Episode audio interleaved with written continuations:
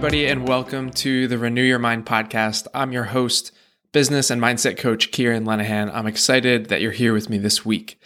Now, if you've been listening for a bit, you'll notice that today's intro music is a little bit different. It's because I switched hosting platforms for the podcast, and the old music was only available on the previous platform. So, this is what you can expect to hear moving forward. I hope you like it.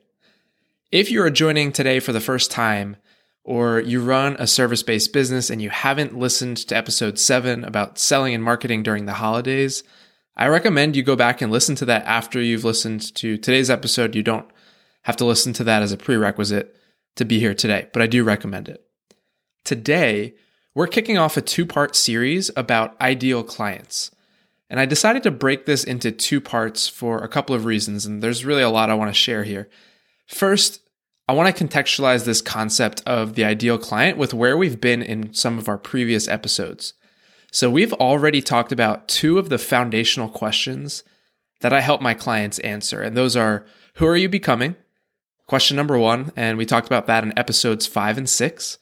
And what are your goals? What is the impact and what are the results that you're hoping to create in the world? And we talked about that in depth in episode two. Now, Today, we're getting into one of the other important questions, which is who do you serve? Who are your ideal clients? And this is important to answer from a strategic perspective. It's actually quite simple. And like I said, this is strategy if you just answer the questions. But answering the question of who do you serve and who are your ideal clients won't mean much unless it's accompanied by a strong mindset, which is why we're going to dive into more of mindset, a little bit of strategy, but more of mindset in part two of this series next week. So last week, I actually put up a poll on my Instagram asking what topic you would like an episode on next, and over 70% of you said ideal client. So ask and you shall receive. So here we go. Before jumping in, I'm actually going to just share, I'm making a really big assumption in this series. And here's what that assumption is it's that you want to run a business that you love and enjoy running, working with people you love and enjoy working with. For this series, I am assuming that you want a business that you actually enjoy running and you want to work with a bunch of people that you truly enjoy working with. If that's not you, I'm not sure the next few episodes will apply to you, but for everybody else, we're going to keep going. Today in part one, we're talking about how if you want a business that you love and deeply enjoy, you need to know who your ideal client is. We talk a lot about mindset and strategy on the podcast. Today's episode, we're going to lean more into the strategy side of things. Next week, in part two, we're talking about what do you do once you know who your ideal client is. Part two is going to be a great example of where strategy and mindset go hand in hand and where strategy is necessary but not sufficient for you reaching the goals that you have for your business. So here's today's roadmap. We're going to define what an ideal client is pretty simply. We'll ground in scripture. And I want to get into some of the context and why you need to know who your ideal client is. Why, why does that matter? Then we'll help you figure out how do you even know if you are clear on your ideal client or not? And then we'll wrap up with some ways to gain more clarity on who your ideal client is. So, first, let's start with the basic question What do we mean when we say ideal client? Now, there are a lot of other phrases and words and different type of language that different people will put to it. But here are some other phrases that are often associated with what we're talking about today niche or niche, depending on which side of the argument you land on, ideal avatar, customer avatar, customer persona, target market, and there's five or seven other ones that are pretty common. But that's generally what we're talking about here. It has to do with this idea of who is it that you're trying to reach and serve with your services. So let's keep it really simple. Your ideal client is the kind of person who, if you could choose to have a client roster full of these people, you would do it in a heartbeat and you would be running a dream business. So, an ideal client is somebody who you would love to work with, somebody for whom your services are the perfect solution to their problems and you are the perfect provider of those solutions for them. And lastly, an ideal client is someone who wants to pay you money to help them solve their problem. If they don't want to pay or they think it's too expensive, that's not an ideal client. Ideal clients want to pay you your price to help them solve their problem. Now, with that definition out of the way, let's ground ourselves in scripture. And today I want to pull from 1 Corinthians chapter 14 verses 8 and 9. And the context here is that Paul is writing to the church, the church in Corinth regarding gifts of the Spirit. And in this passage, he's primarily contrasting speaking in tongues with prophesying. And he says that anyone who speaks in tongues doesn't speak to people, but speaks to God, unless there's somebody there doing the work of interpreting it for the people. And so the Corinthian church was largely made up of Gentile or non Jewish converts. So people with very little background in the faith. They did not grow up Jewish. They don't have that cultural background that Jesus came out of. And while Paul is not talking about marketing a business in the 21st century, I think the principle that he's pointing to certainly applies to the work that we do. And so here's what it says in verses 8 and 9. Again, if the trumpet does not sound a clear call, who will get ready for battle? So it is with you. Unless you speak intelligible words with your tongue, how will anyone know what you are saying? You will just be speaking into the air. And I think one of the principles that Paul's trying to communicate to the church in Corinth is this know who you're talking to, know your audience, right? You've heard that phrase, know your audience which leads us right into the why. Why is understanding and knowing who your ideal client important? Why is this something that we need to talk about? It's because who you're talking to matters and it matters deeply. The effectiveness and the impact of the words that you say and the actions that you take will largely be shaped by who it is that you're talking to. And you actually see this all throughout scripture where you see that some things are written to a Jewish audience and other things are written to a Gentile audience. The way that the Gospel of Luke is written is written more for a Gentile audience. The way that the Gospel of Mark is written is more catered to a Jewish audience. So we see this principle playing out in scripture and we see it playing out in our lives as well. I think I've made a few references to The Office here before, but there's this one episode where Michael Scott doesn't understand something related to budgeting. And so he asks Oscar, the accountant, to explain it to him like he's five. And Oscar explains basically how if you don't use your full budget for something this year, you lose it next year when corporate makes decisions about budgets, right? Which is a very real thing, as I'm sure my fellow corporate dropouts would agree. If you're explaining something to a five year old, you're going to communicate it differently than if you're speaking to a 35 year old, right? And it's it's funny. A few weeks ago, I was actually trying to help my parents set up their printer for the first time, and we were doing this via FaceTime. And I love my parents. And mom, if if you're listening to this, I love you. This is just an example that came to mind, and I wanted to share. But I had to explain things very differently to them compared to if I were to be explaining something like that to my wife or to my younger sister. Right? You have to know your audience. Another example a neurosurgeon isn't going to talk to their patient in the same way that they would talk to other neurosurgeons, right? If they're talking to a patient, they're going to speak in layman's terms. They're going to speak in terms that can be understood by the average person who hasn't devoted their life to studying neuroscience.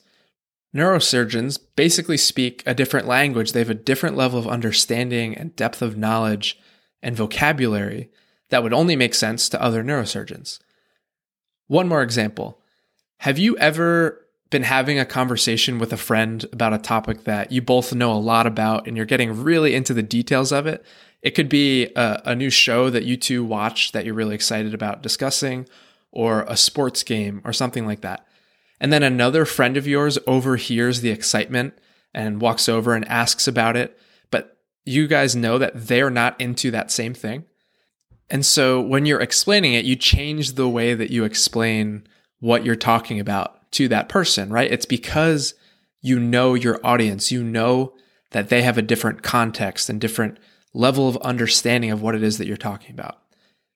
And so, this same principle of knowing your audience in these normal everyday situations and social situations, the same thing applies when it comes to your business. You need to know who you're talking to so that you can make the message as applicable and relevant and practical as possible to the people that you're trying to serve and reach. Now, remember our assumption that we made at the beginning of this episode. You want a business full of clients that you love and enjoy working with. You can't market effectively if you don't actually know who you're talking to.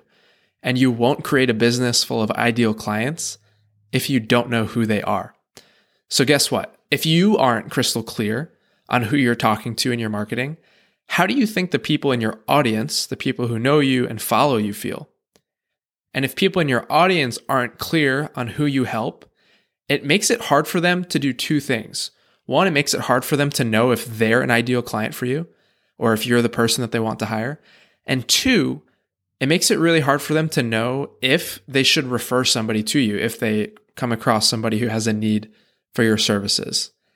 When you are not clear on who you're talking to, you write and talk and market and record videos that are unclear about who you're talking to.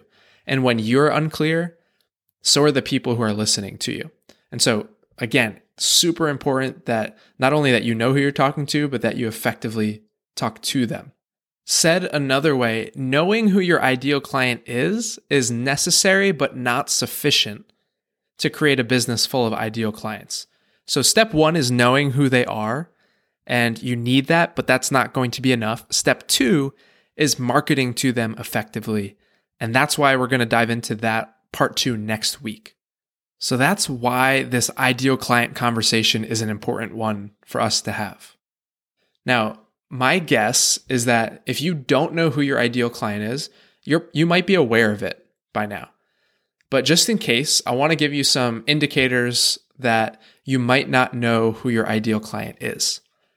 So, when it comes to writing copy or recording a video or doing any form of marketing, you might not know what to say or talk about. Maybe you don't use specific examples in your marketing. Maybe you feel like you're talking about random things that you're not even sure are helpful. It might feel like you're talking to everybody and nobody at the same time. Before you hit post or send, you question if it's even worth putting out there. Is this even going to help somebody? Or you're watering yourself down or filtering what you say so that certain people in your audience who aren't ideal clients don't judge you. So, those are just some signs and symptoms that you might not have clarity around who your ideal client is. Now, let's contrast that with when you do know who your ideal client is. Here are some things that you can expect. You never run out of relevant things to write or talk about in your marketing. It's an endless well of content. You know your ideal client inside and out. You know their thoughts, their feelings, the actions that they take or don't take, where they spend time. You know how they talk about their problem. You know what they say to their friends over dinner about their problem, but you also know what they're thinking in their head, but not willing to say out loud and share with their friends.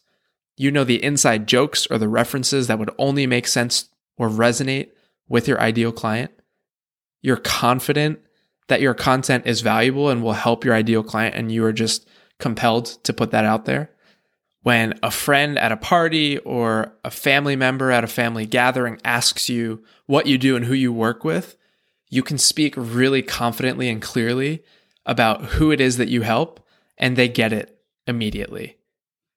Now, if for some reason you know who your ideal client is, but you're not experiencing things like this, that just means you have the strategy, you've answered the questions, but there's just some mindset work that you need to do. So you should definitely tune in next week and or come and work with me. Now, let's wrap up this episode with two common mistakes or misconceptions about ideal clients, and then some ways for you to increase your clarity on who your ideal client is. Now, this first mistake is pretty straightforward, and it's just not doing the work to identify your ideal client. Honestly, if you do that, that's deciding on purpose to stay in the dark and choosing to sign up for making your life harder than it needs to be.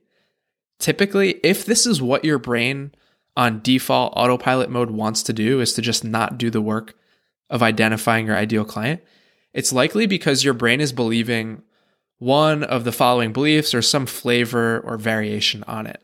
It's believing that it's too much work, that you don't know how to do it, or that you won't be able to do it, or maybe your ideal client doesn't exist, or they do, but they won't pay for it. Again, that would not be an ideal client. Or there aren't enough of them, when in reality, you don't actually need that many to exist in order for you to run a successful business and for you to reach your goals. Now, all of those things are lies, and depending on the perspective that you want to take, it's either your brain just lying to you to protect you from trying and potentially failing, right? A very normal brain thing to do.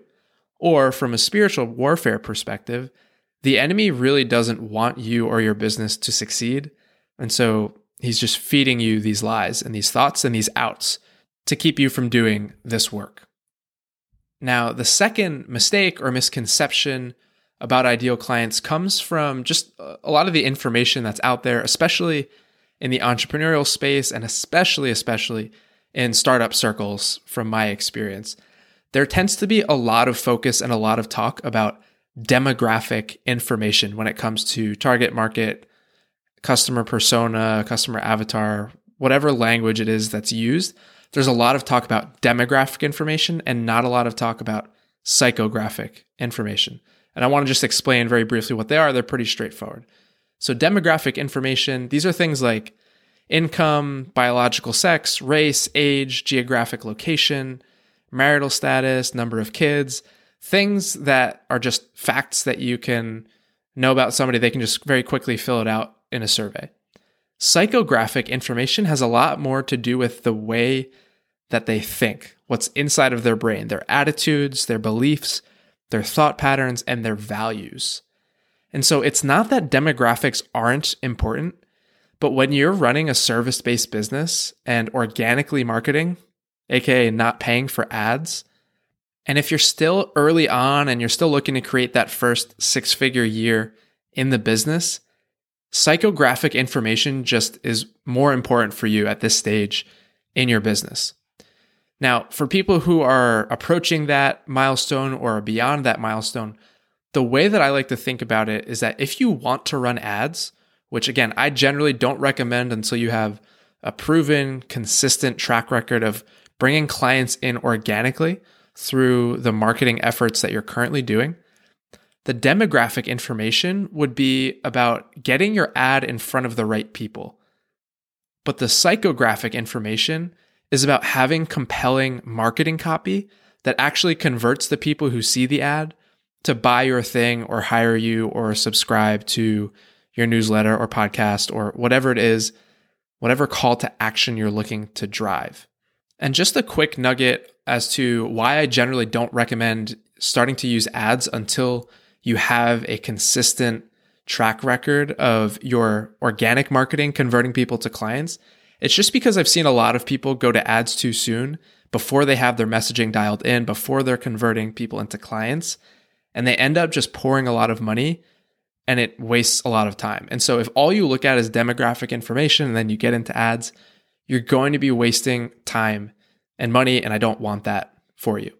So when it comes to identifying and getting clarity on your ideal client, focus more on psychographic information, thoughts, beliefs, emotions, attitudes, things like that. And I'll give you some specific examples here in a second. So, what can you do to increase your clarity on your ideal client? The first thing, it goes without saying, but I'm going to say it anyway. You've got to invite God into this process. We've talked about how if you've started a business it's likely because God has put some desire on your heart to serve a, a, certain group of people or to serve in a certain way. Many future decisions that you make in your business are going to depend on this question of who do you serve? And God gave you unique skills and experiences and a desire to serve people. I highly encourage you to ask Him in prayer for guidance. And then here's the hard part, which we'll talk more about next week be ready to obey if he gives you guidance and nudges you in a certain direction, even if it scares you. Now, some other things that you can do to gain more clarity. Many times, Ideal clients end up being a past version of you who you want to help through something that you experienced personally in the past. So if that's the case for you, go back to your past self and think about your experience. Think about your thoughts and feelings that you had before you solved the problem that you help people solve. At the end of the day, when it comes to the ideal client, you want to be able to get into their head. And one of the easiest ways to start gaining a lot of insight very quickly is to bring to mind somebody that you know in real life that you would actually love to work with. And then you want to ask yourself a bunch of questions along the lines of what is it about that person that makes you really want to work with them?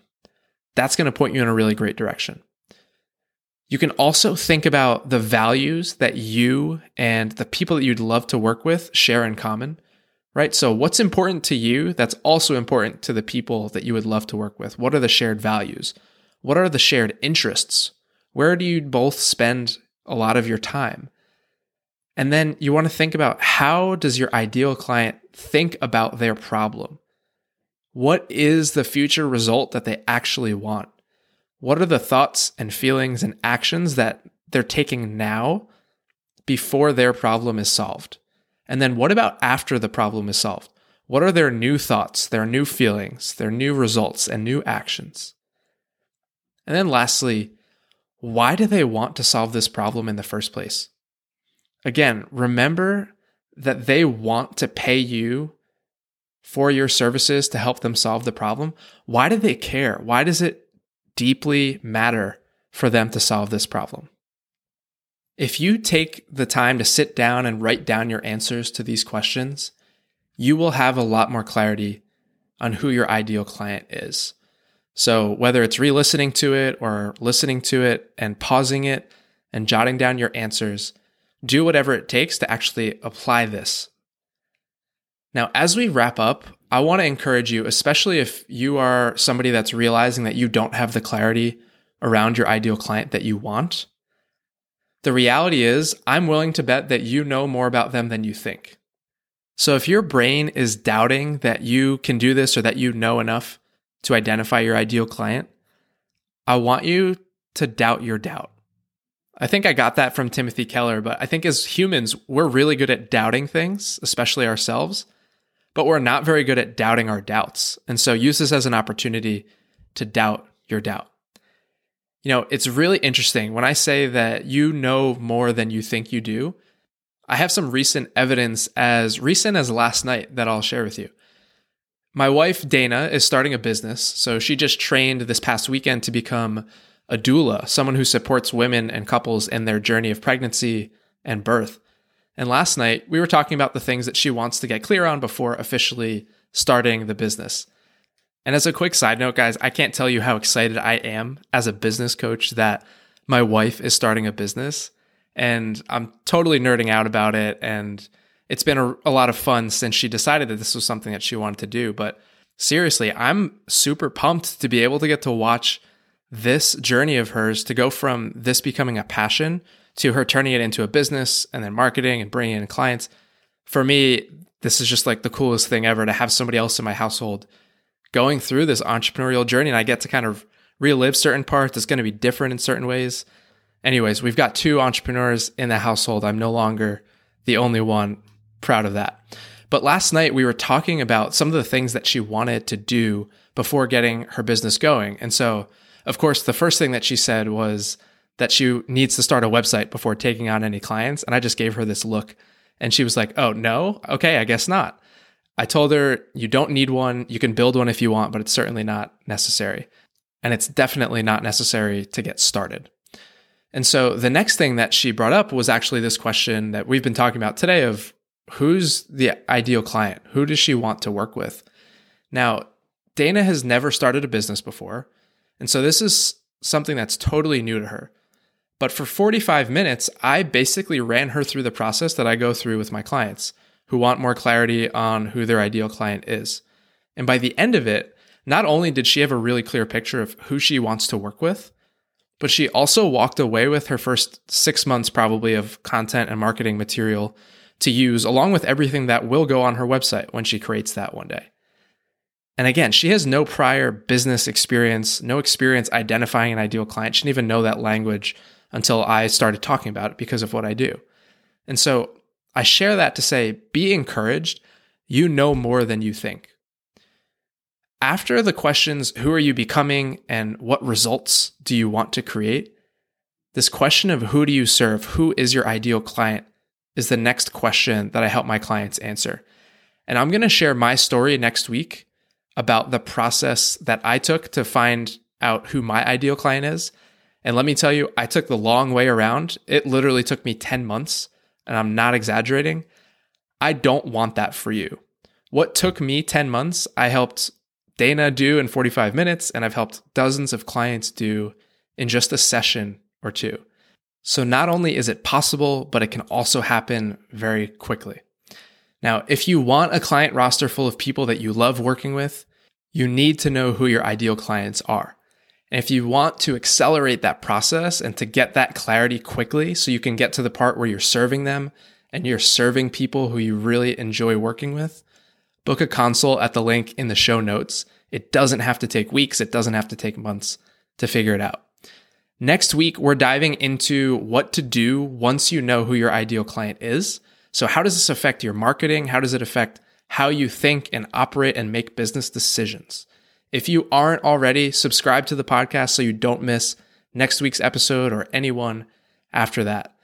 Thanks for joining this week, and I will see you next Tuesday for part two of this series on ideal clients.